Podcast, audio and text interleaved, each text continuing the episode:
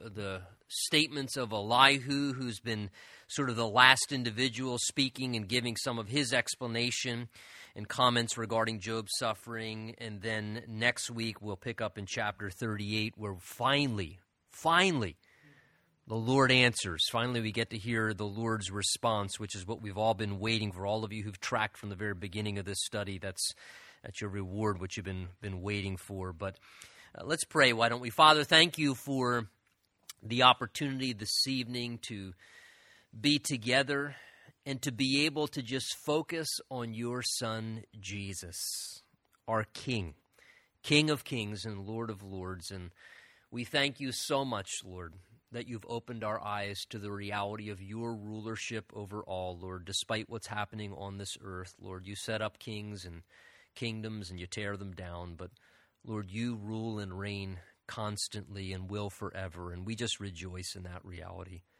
And we ask tonight as we open the Word of God that you'd help us now, Lord. You said that if we draw near to you, that you would draw near to us. So we're trusting your promise as we continue in our worship now. We've come here, Lord.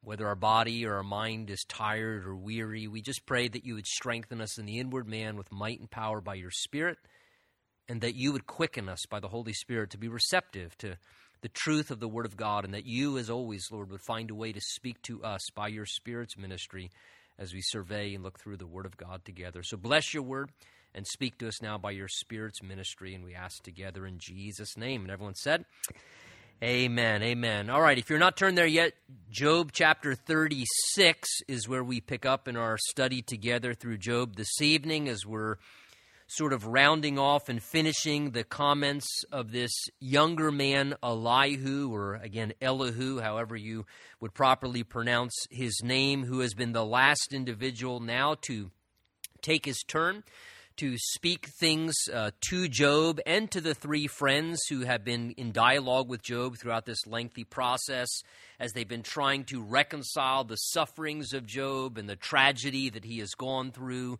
on multiple different levels. And as we come to this point, we didn't quite finish the remainder of chapter 36. We went as far as verse 24, I believe, 24, 25, excuse me, last time.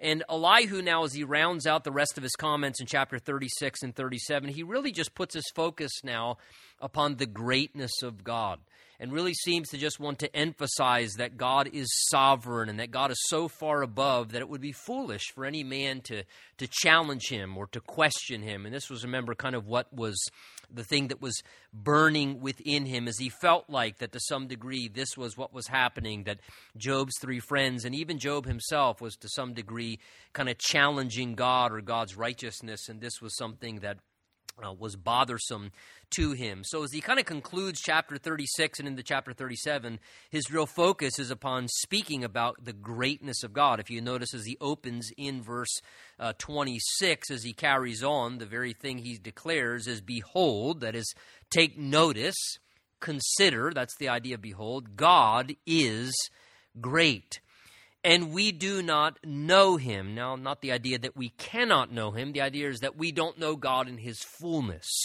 That the infinite God is so great and we are so finite, and there is such a gap between us and all of who God is, that it's impossible for us to fully know God. That's what he means when he says God is great and we don't really know him. The idea is in his fullness. He says, nor can we know the number of his years can they be discovered. Again, the reason being is that even the reality of that we live in this time continuum here on this earth, uh, God is the eternal God. God has no beginning, He has no end. In fact, the Bible declares that He states of Himself that He is the beginning and He is the end. Uh, so God dwells in the eternal. He is the eternal God, and that's part of where our challenge and frustration even comes from at times. Is that we we kind of live in a realm of the time continuum where there are hours and days and weeks and months and years, and we measure things in those ways, and, and it kind of seems like like something's taken so long, and then yet the Bible tells us in Peter's writings that with the Lord, a day is like a thousand years and a thousand years is like a day. Uh, so, uh, with God, when we would say, Man, Lord, it's been forever. I mean, Jesus, it's been 2,000 years. When are you returning? And he says, Well, I mean, it's been about two days to me. I mean, in his realm, it doesn't have the same connotation to us as time, but that's where our frustration comes from. And really, that's where part of our challenge comes from, if you think about it, even in the very realm of things that bring suffering into our lives, like what Job's going through. Because, of course, when we experience suffering, right, the, the, the thing that we want in suffering more than anything is for it to end as quickly as possible. And time then becomes our biggest enemy. Uh, so we want the suffering to come to a close quickly, whether we're having a challenge, maybe we feel like we're not getting answers regarding something, we're kind of in a kind of in a fog and we're not getting clarity, or we feel like, man, this has been a tough season or a really challenging trial, and it seems like it's lasted so long for us. And that frustration comes from the reality that it seems so long for us, but from God's perspective, time is measured very differently that, that our life is but a vapor to God. It's like a blink of the eye. It's, it's passed very quickly because God understands the reality of eternity. And I believe that once we're free from these earthly bodies that are constrained to time, and we're in the presence of the Lord in eternity, we will realize that in its fullest sense. That, like what Paul writes in the New Testament, that, that our are, are present and momentary sufferings. Like he was, that, that, that these sufferings that seem so weighty, that they're just momentary and present sufferings, aren't worthy to be compared with all the glory that's going to be revealed. And it's going to take, quite honestly, all of eternity for us to continue to get to know God. And in some ways, as Elihu says this here, that God is so great. Remember, we read earlier on, it says that we don't even know the edges of his ways. We're just beginning to see just the, the mere edges of the depths of how great God really is, even in all that we discover of Him, and nor can we really know the number of His years to know Him in His fullness. Ephesians tells us that for all of eternity, He'll be showing us the exceeding riches of His grace and kindness. We'll be learning throughout all of eternity. That's how incredible God is. It will literally take the, the, the span of eternity to keep discovering and learning and knowing more and more about God. You know, uh, wonderful to consider if you ever feel like you've exhausted getting to know God. Well, I've been a Christian for a long time. I don't need to read my Bible anymore or go to Bible studies. You know, I, I know God really well. You really don't. Uh, God is so incredible. There's a whole lot more about God to always get to know, and the more He wants to reveal to us, which makes the relationship very wonderful that He is such a great and awesome God. He then begins to speak of some of the ways God's greatness is seen, particularly in creation and, and how God has established things in nature and controls all these things. He says, verse 27 For he draws up drops of water, which then distill as rain from the mist, which the clouds drop down and pour abundantly on man. So notice, here's Elihu in days we believe, as we said before, potentially that, as we said, that Job is the earliest book of Scripture. Uh, potentially being around the time of Abraham, maybe even prior to that time that, that Job may have potentially lived.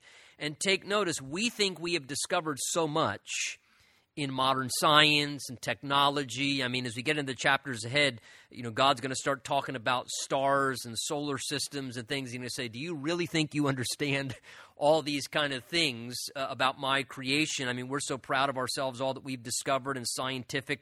Uh, you know, developments and so forth. Notice here's Elihu in verse 27 uh, and 28. And what's he already speaking about by the inspiration of the Holy Spirit? Well, he's already talking about the hydraulic cycle. Uh, he, look what he says, verse 27. He says, He draws up the drops of water. That's evaporation. He then says in verse 27, which distill as rain from the midst. That refers to, you know, evaporation and then condensation or you know, distillation, where the, where then the water droplets come together in the crowds, in the in the crowds, in the clouds, and then ultimately precipitation. The next part in the process, verse 20, when the clouds drop down and pour abundantly on man. So again, God's created all these incredible things the hydraulic cycle, evaporation, then condensation in the clouds, and the clouds moving, and at the right time, precipitation then happening, and then the process just happening again and again as God keeps the proper balance on the earth to make sure it has what it needs water for growth of things and mankind to be sustained. And here, again, these men who were ancient, they weren't scientists already, by just the wisdom of the Spirit, beginning to understand these very things. He goes on to speak more about God's awesomeness in creation, saying, verse 29, Indeed, can anyone understand the spreading of the clouds? That is how God has, you know, put forth the, the clouds as a canopy and how they work and move about, different types of you know, clouds, if you remember from your early days of science class, you know, the cumulus clouds and the different types of. He said, Does any man really fully grasp how God's designed and orchestrated all these things in his creation, or the thunder that comes from his canopy. Look, he scatters his light upon it, and he covers the depths of the sea. Then speaking of the storms, again, rainstorms, thunderstorms, these type of things that God controls and orchestrates in his wonders of nature. He says verse 31 of God, "For by these he judges the peoples and gives food in abundance." So he speaks of how when God allows these storms to come, rainstorms, thunderstorms, these things that he's established in the cycle of nature, he says God can use these things for different purposes. He mentions two of the purposes there in verse 31 that God can use storms to bring judgment upon people. And if God so chooses, He can do that. God can orchestrate something in nature or creation because He's in control of nature and creation to utilize a storm to bring judgment in some way if necessary, if he sees it's proper and appropriate. Or he can use such things as well, notice, to give assistance to mankind. The same storms, the rain, and so forth, is what brings production of food and crops and growth to give food in abundance to help mankind to be sustained as well. He says, verse 32, that God covers his hands with lightning and commands it to strike. His thunder then declares it, and the cattle also concerning the rising storm. Again, the implication there is referring to how a, a thunder or lightning storm takes place. And again, as the air becomes charged with the electric ions and those kind of things. Interesting, this little inference here how even the animals in creation can discern and recognize these things. I mean, we have all these sophisticated instruments, right, that we use to try and track storms, and, and the weather guys still, we don't have any weather people in the church, right? They still never get it right. Right? I mean, and they have all this expensive equipment, and we do everything to try and track storms. And the amazing thing is, you do a little research, is what they have also discovered is a lot of times animals can sense and recognize storms, whether it's like what's referred to here, the cattle sensing the you know uh, the the uh, electric charge and currents in the air when a thunderstorm and a lightning storm is brewing, and they responsively either flee or they huddle together. Or I've heard research before as well saying, I don't know much credence is to this, you could check it on your own, that even, for example, when a, a potential earthquake is about to strike, that animals will begin to flee an area if they have the freedom to do such because they sense something is going on under the earth. I mean, we have all these things to measure it and can't figure it out. Probably what we should do is just, if the dog starts running, just chase the dog. You know, I mean, I mean, it's amazing. You know, God has hardwired all these things into creation, and is again controlling all these things. The intricacy of God's wisdom and how even the animals can discern these storms and so forth. He says, verse 30, uh, of, excuse me, verse 1 of chapter 37, at this, as he thinks about God's greatness and it being displayed in creation, he says, At this my heart trembles and leaps from its place. Hear attentively the thunder of his voice. Now, notice he's going to speak about the power of God's voice. That how when God speaks, God speaks with great power, and he's going to compare God's voice to like the power of thunder. This is what he's doing here. He's using, again, poetic language as we've seen all throughout the book. He says, Hear attentively the thunder of his voice, the rumbling that comes from his mouth. He sends it forth under the whole heaven, his lightning to the ends of the earth. After it a voice roars, he thunders with his majestic voice and does not restrain them when his voice is heard. God thunders marvelously with his voice. So he uses a very picturesque way to speak about the voice of God when God communicates. Again, think of lightning and thunder. I mean, those are two things that tend to do what? They get people's attention, right? I mean, we, we, we all are very impressed and intrigued by a powerful lightning and thunderstorm. And whether you want to or not, I mean, they awaken you out of sleep or they get your attention. You see that powerful flash of lightning and then the boom, you know, the, the rumbling of thunder. And here, Elihu is using this as an analogy, saying this is what the voice of God can be like. That when God speaks, God can speak with such authority and such power, whereby, you know, it, it's unmistakable that it's the voice of God saying what he wants to say. Uh, you know, Psalm 29 speaks all about the voice of the Lord, how it's powerful enough to break cedars in half, big trees, and, and, and lay forests bare. And again, the idea of how when God wants to say something, God has no problem getting his point across. And, you know, I, I think about that even in relation to the reality of, you know, the experiences we have in our own lives and the times when you look in the word of god when god would speak to someone and how it would just it would revolutionize their life. I think of in the new testament the occasions when jesus would just speak to someone. And he wouldn't even have to say a whole lot.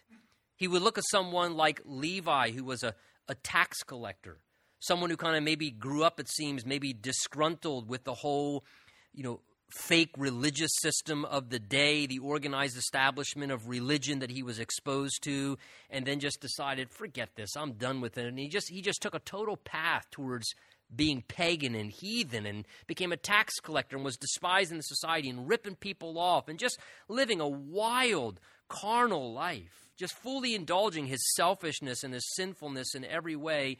And Jesus looks at a man like that and he has to say two words Follow me. And something about the power of the authority of the voice of God through the person of his son Jesus Christ was so strong that it says he left everything and he followed him. He didn't have to think about it. He didn't have to contemplate it. He didn't have to go get therapy for six weeks. He, instant life change. So strong, so powerful was the voice of the Lord when he spoke that at times people would literally instant life change. They would hear the voice of God, they would know that is the voice of my Creator, and they would just respond. And you know, what a wonderful thing. You know, there I know certainly have been a number of times in my life when I have so, like lightning, thunder, awakened and clear as a bell like loud, radical thunder, have clearly heard something the Lord was telling me. And I hope you can testify to that experience as well. When the Lord wants to get your attention, just like a lightning in a thunderstorm, boy, he has no problem doing that.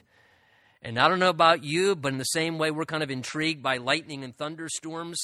Uh, you know, sometimes I find myself saying, Lord, would you, would you speak like that?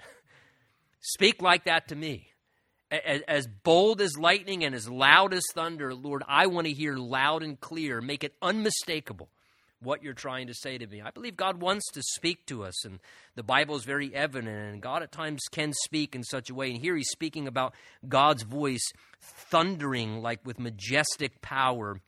His voice can be heard as he thunders marvelously with his voice. God speak to us more in those ways that we would know that we're hearing from him. He says the end of verse 5 and he does great things which we cannot comprehend. Boy, that's certainly a true statement. At times God works in ways where it, it just it, you can't even comprehend it. It's, it's, just, it's I can't believe it, Lord. I just can't believe that you worked in that way. And there are wonderful times where God does things where just it's like it leaves us beyond our comprehension. Again, I think of how God does great things beyond what we can comprehend, even in regards to the fact of in the New Testament, the Bible tells us that God can give us a peace that surpasses all understanding. Again, it's a peace that you can't even comprehend. And it says that don't be anxious for anything, but by prayer and petition, present your requests to God. When do you do that? When you're feeling anxious when you're feeling stressed out, overwhelmed. The promise of God is connected to the principle. God says the principle is this don't let yourself be overcome with anxieties.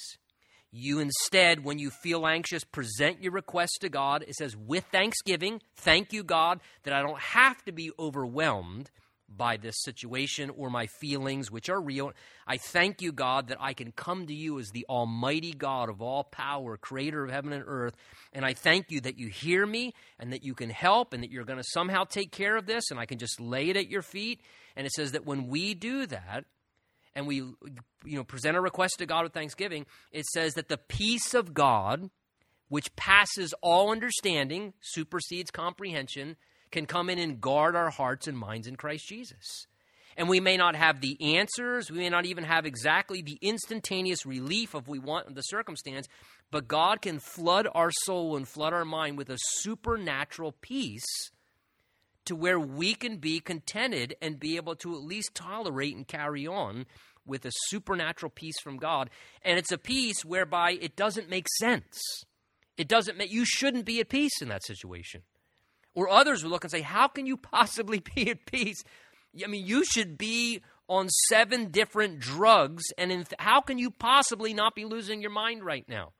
Well, because the peace of God, and I don't comprehend it either, but the peace of God has been given to me supernaturally. As I've sought God, He has honored His promise and given to me peace. And again, just one of many great things God can do that we can't even comprehend. God, I don't know how you're doing it. I can't comprehend it. But, but I know it's you, and how wonderful when God works in ways beyond our comprehension as the great God doing great things on our behalf. And we don't have to figure it out. All we need to do is rejoice in it that He's able to work in those ways. He then goes on to illustrate some of those things that God does that we don't always fully understand how He does them. Verse 6, he goes back to speaking of creation again. He says, For He says to the snow, Fall on the earth. So, uh, as much as I hate shoveling snow, sometimes I have to swallow that. God says it's going to fall on the earth, and I guess I'm supposed to shovel it, as much as I don't like to do that. But He can speak to the snow, fall on the earth. Likewise to the gentle rain. So He can bring a heavy snow or he can bring a gentle rain. God knows what is needed, and he gives all things in balance and moderation. Or he can give, notice, not only the gentle rain, but the heavy rain of his strength. And he seals the hand of every man that all men may know his work. Now, that's very interesting. In verse 6, as he refers to snowstorms or heavy rains, the idea is inclement weather, right? That you get a heavy snowstorm, what happens? The roads shut down, everything shuts down. And that seems to be what he's referring to there in verse 6 and 7 is that God can send the snowstorm in such a way that it seals the hand. that is, it restrains the hand of man from being able to do his work because of the weather. So, isn't that interesting? Sometimes God may send a storm, a snowstorm, to slow everybody down. Isn't that really what happens a lot of times? You know, you find yourself at home, you're stuck at home, and sometimes God says, not only do you need to work, sometimes God says, you're working too much. And I, if I got to slow you down, I'll do something circumstantial to slow you down. And sometimes God sends the snowstorm so that the hand of man cannot work. Notice what he says, verse 7 that all men may know what? His work. So he says, God may send a storm to restrain us from work so that we can reflect on God, so that we can slow down and reflect on God's work and think about God, because there's no more better way to use our time than at times to just contemplate and think about God. Oftentimes, that's what restores peace to our soul and helps us to think correctly what our life is about and not about. And so sometimes He may cause us to be restrained from work so that we can focus more upon God and focus more upon God's work, which is the more important work than ours. Verse 8 the beasts go into their dens, that is, in response to these storms, and they remain in their lairs. From the chamber of the south comes the whirlwind. In the cold from the scattering winds of the north. Isn't that interesting? We know where cold winds come from. They come down from the north, right? Warm winds come up from the south. And then when those two collide, that's where our storms come from. And here again, ancient scripture texts, men from the days of old, and they're kind of already by the Spirit of God giving them wisdom, understanding, cold coming from the north, warm winds coming from the south. By the breath of God, ice is given, and broad waters are frozen. Also, with the moisture, God saturates the thick clouds and scatters his bright clouds, and they swirl about. Again, when the north and the south winds collide, that's what brings about these strong storms, these swirling windstorms. They swirl about being turned by and turned by his guidance. that they may do whatever he commands them on the face of the whole earth. He causes it to come, whether for correction or for his land or for mercy. So here we even see that God can orchestrate things in nature, whether he creates them or whether he allows them, and he can use those things for his sovereign purposes overall. It says sometimes God may allow a storm and it may have a purpose of correction. There can be storms that have a corrective nature. Doesn't mean every storm is a way of God trying to correct, but sometimes God brings about storms which are storms of correction. Let me give a biblical illustration of that. The prophet Jonah, right? What did Jonah do? He rebelled against God. God told him what he was supposed to do, but he didn't want to do what God was telling him to do. Jonah, I want you to go to the people of Nineveh. I want you to declare truth to them, speak to them. Jonah hated the people of Nineveh. He wanted God just to destroy them. And in his mind, he's thinking, I would rather do anything other than what God has asked me to do. I'm not going. And what did he do? He tried to run from God's will for his life. He tried to do the opposite. He thought somehow I can outrun God, hide from God.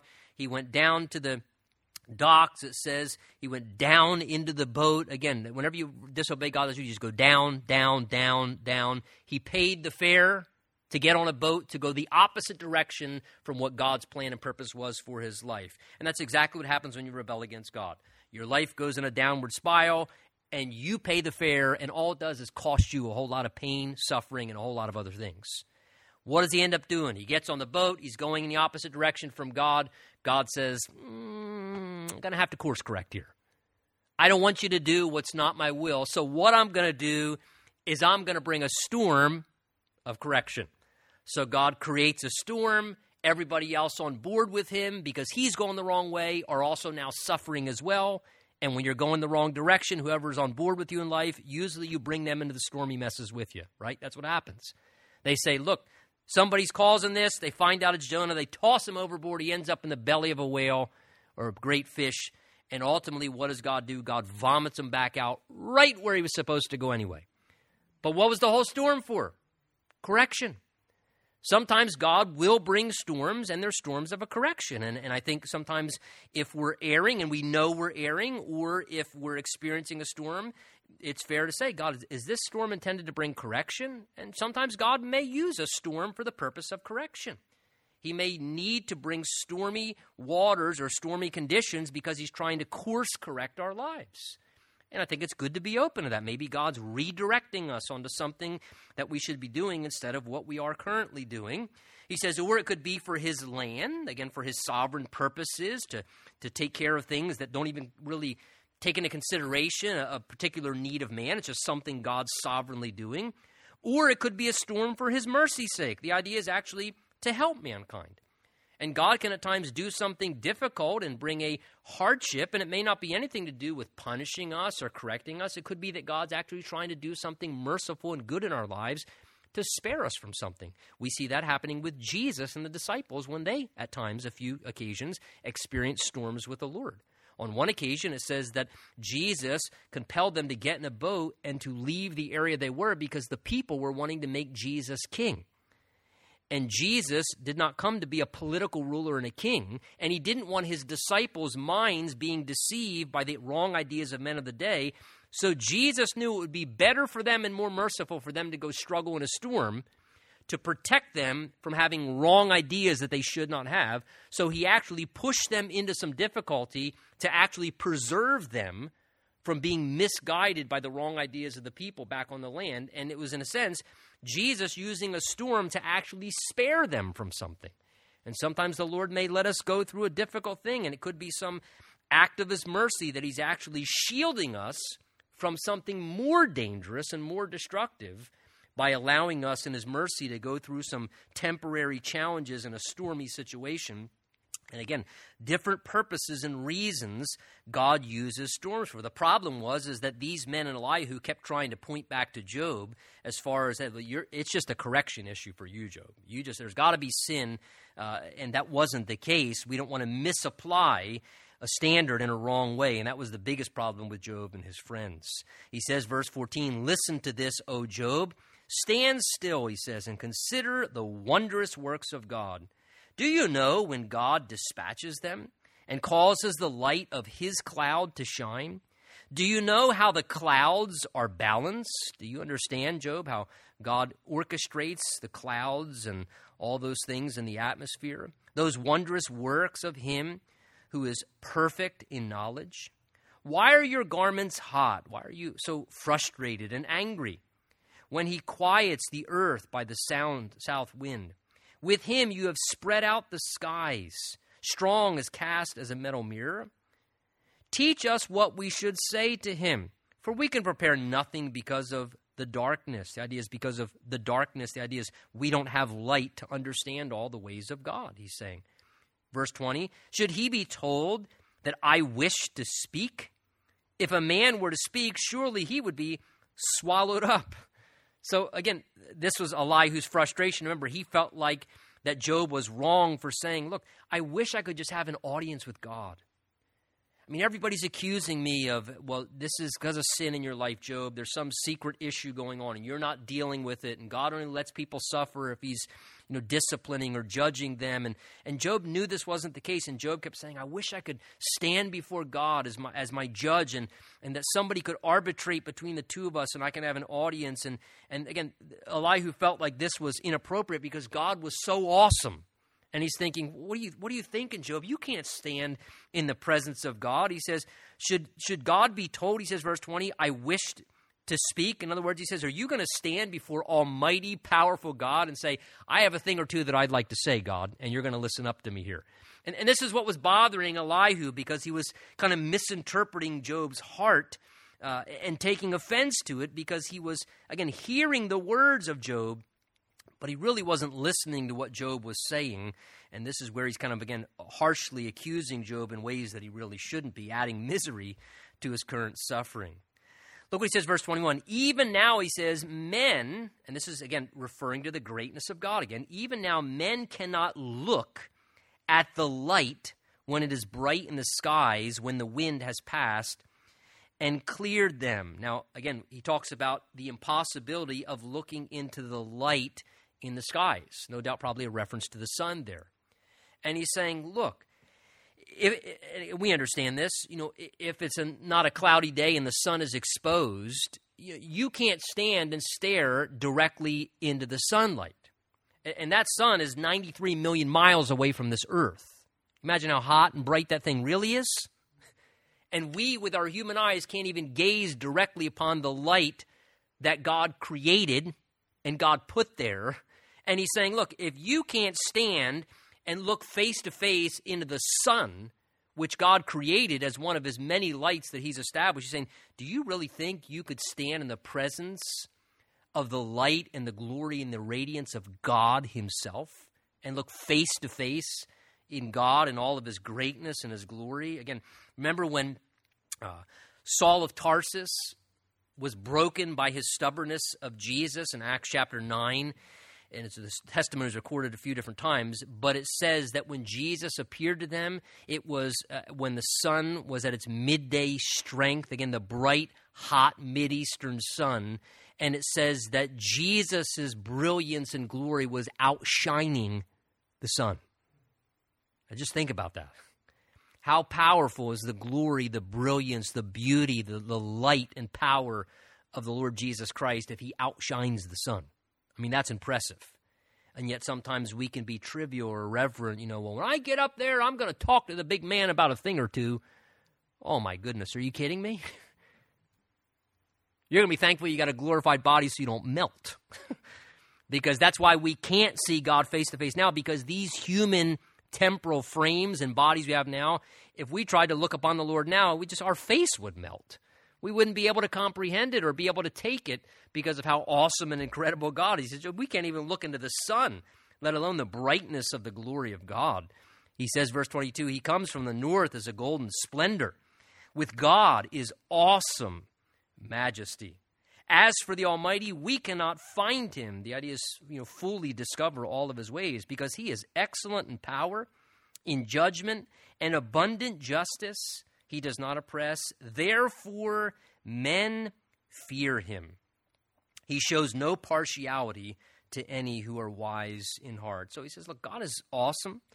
He's majestic, he's brilliant, he's incredible. He is so far above and beyond in who he is comparison to what humanity is. He says this is why the fear of God is birthed in the heart of men. God doesn't show partiality to anybody. God's not impressed with anyone. He's God. And he says, and this is why men do and should fear him. Now, as we come to the end of chapter 37, finally there's this, this sense of relief when we realize chapter 38, verse 1 tells us, Then the Lord answered. And for those of us who tracked all along listening to, you know, Eliphaz and Bildad and, you know, these friends of Job giving their comments and Job having to dispute with them, we've been waiting for God to finally interject and to speak into the situation. However, take into consideration, doesn't it seem like that though it's been, what, since chapter 2, so 2 minus 37, it's been 35 long chapters where Job has been suffering, struggling, enduring pain, hardship, has gone through tragedy, and it seems like God's been silent. Right? Seems like he's just been asleep. And you have to wonder if, again, after all that time, how difficult it was that God, for a series uh, uh, of uh, time, allowed himself to remain silent and he chose not to speak. And he chose to almost maybe be falsely accused somewhat until he determined the right time and the right hour to then speak. But when God then does begin to speak, really wonderful and really powerful things begin to happen.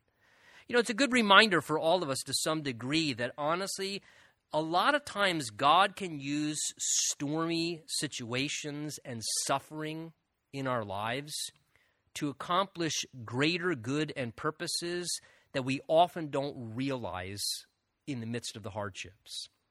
But God has a way of orchestrating things, even through suffering, through difficulty, and through hardship from time to time. You know, this reminds me in many ways of what we even see in the in the New Testament. If you'll turn with me just briefly before we conclude tonight, uh, you know, two occasions where we see God in the flesh on the earth through Jesus, and basically we see God using storms, times of suffering, struggle, hardship, like Job was going through, to basically orchestrate and accomplish things actually for the good of his people. It tells us in Matthew chapter 14, on one occasion where there was a storm, notice Matthew 14, verse 22. It says, Immediately, Jesus made his disciples get into the boat and go before him to the other side while he sent the multitudes away. Notice, immediately he's kind of compelling, forcing them abruptly into the boat. You've got to get in this boat. You've got to get out of here. So that there's an abruptness to them. And he is the one putting them into this boat.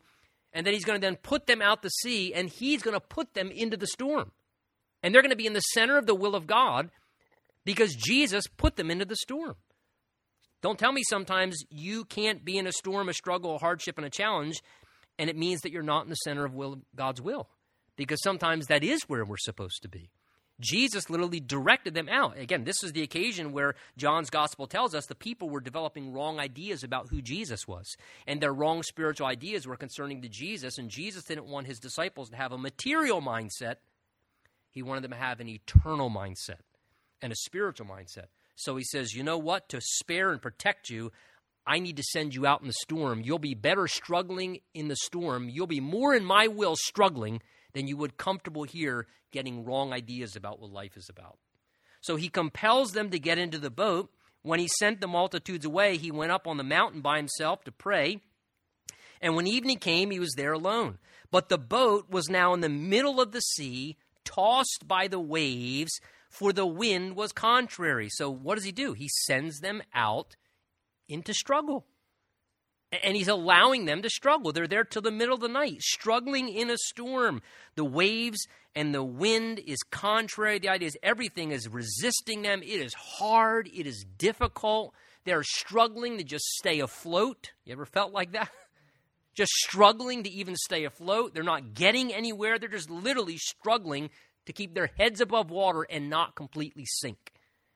And again, it's not like Jesus didn't check the weather forecast. He sent them into that. He sent them directly into that storm. This was a part of his will for their lives. It wasn't because he didn't love them, wasn't because he didn't care about them.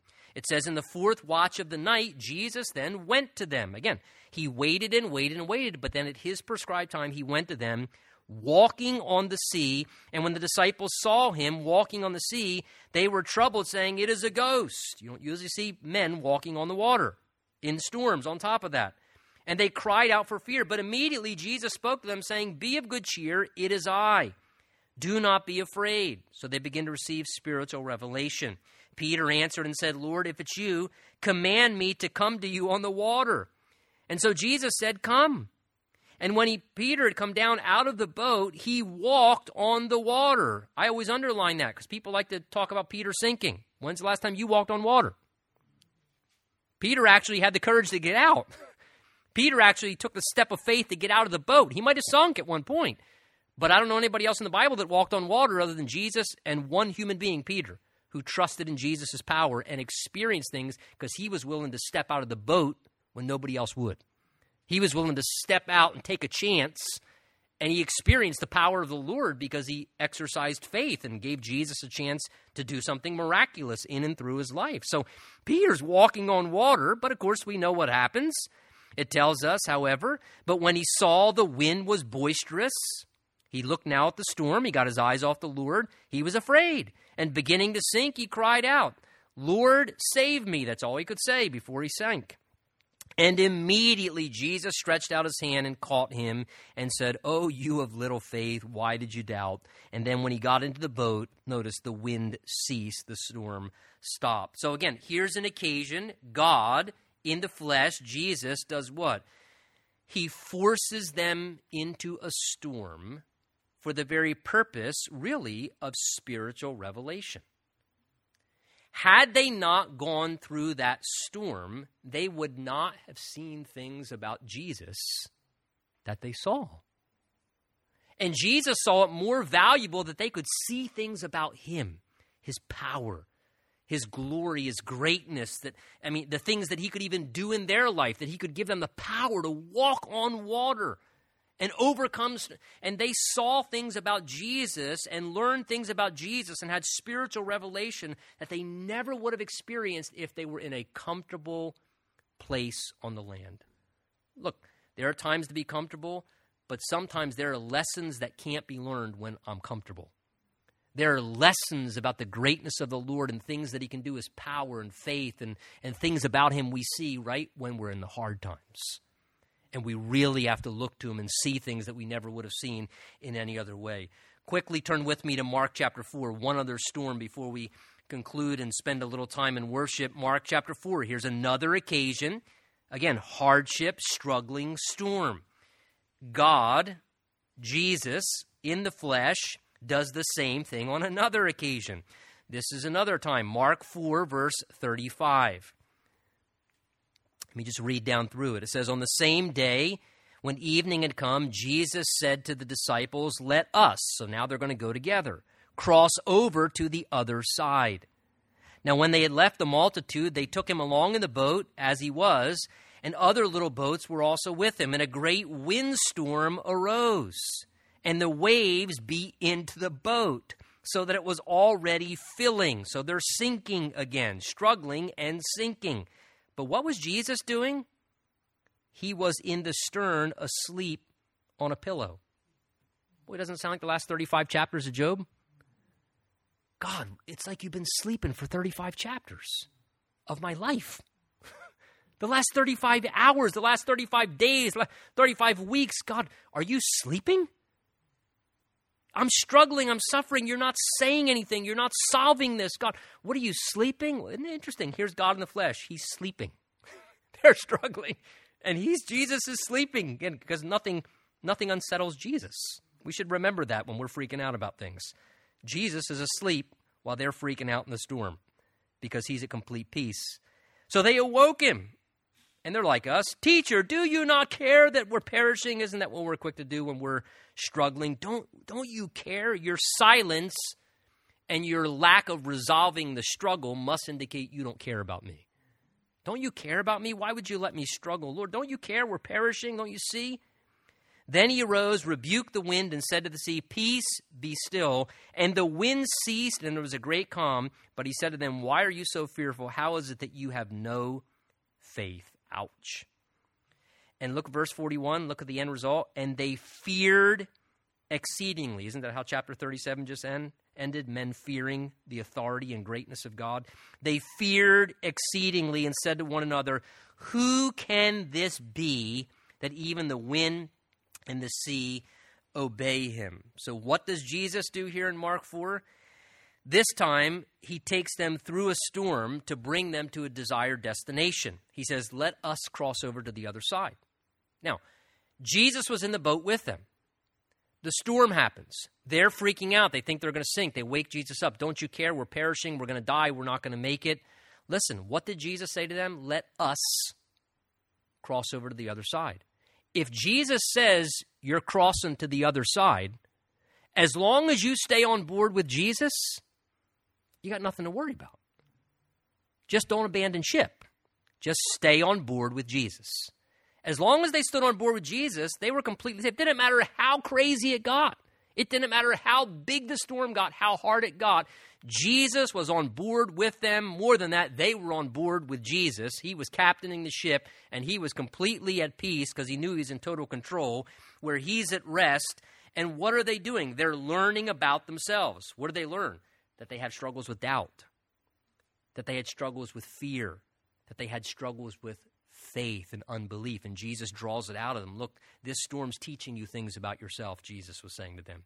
It's teaching you that your faith really isn't as strong as you would like to think it is. You don't trust me, and I needed to develop your faith. I want to strengthen your faith. I want to increase your faith because faith is important to our relationship with the Lord. And so sometimes the Lord squeezes us like a sponge to let come out of us what's really inside of us. And sometimes it's the storm that causes us to see that we really do have some struggles, maybe with doubt and fears and faith. And, and the Lord wants to develop that, and He has to show it to us. But they also learn things as well about the Lord. They're humbled by Him, they're in awe of Him and His greatness. At the end of the chapter, it says that they're fearing exceedingly, saying, Who can this be that the wind and the sea obey Him? And they're just astonished by Jesus. And you know, sometimes it's as the Lord takes us through things and then ultimately He gets us through to the other side of it that we find ourselves with a whole new appreciation for Jesus in our lives, right? Because we realize, man, Lord, you took me through that and you were on board the whole time. And all I did was hang on for dear life in the storm. And Lord, you got me to the other side of it. You got me to the other side. And see, getting to the other side, the next chapter reveals a whole new season because there are ministry developments and things that happen. And look, sometimes the Lord will take us through a hardship and a difficulty and a struggle to teach us things about ourselves, to teach us more things about the Lord, and sometimes to ultimately bring us to a different place in our life where we need to be next for the next season and the new things that He has in store for us. Let's stand together. Let's pray.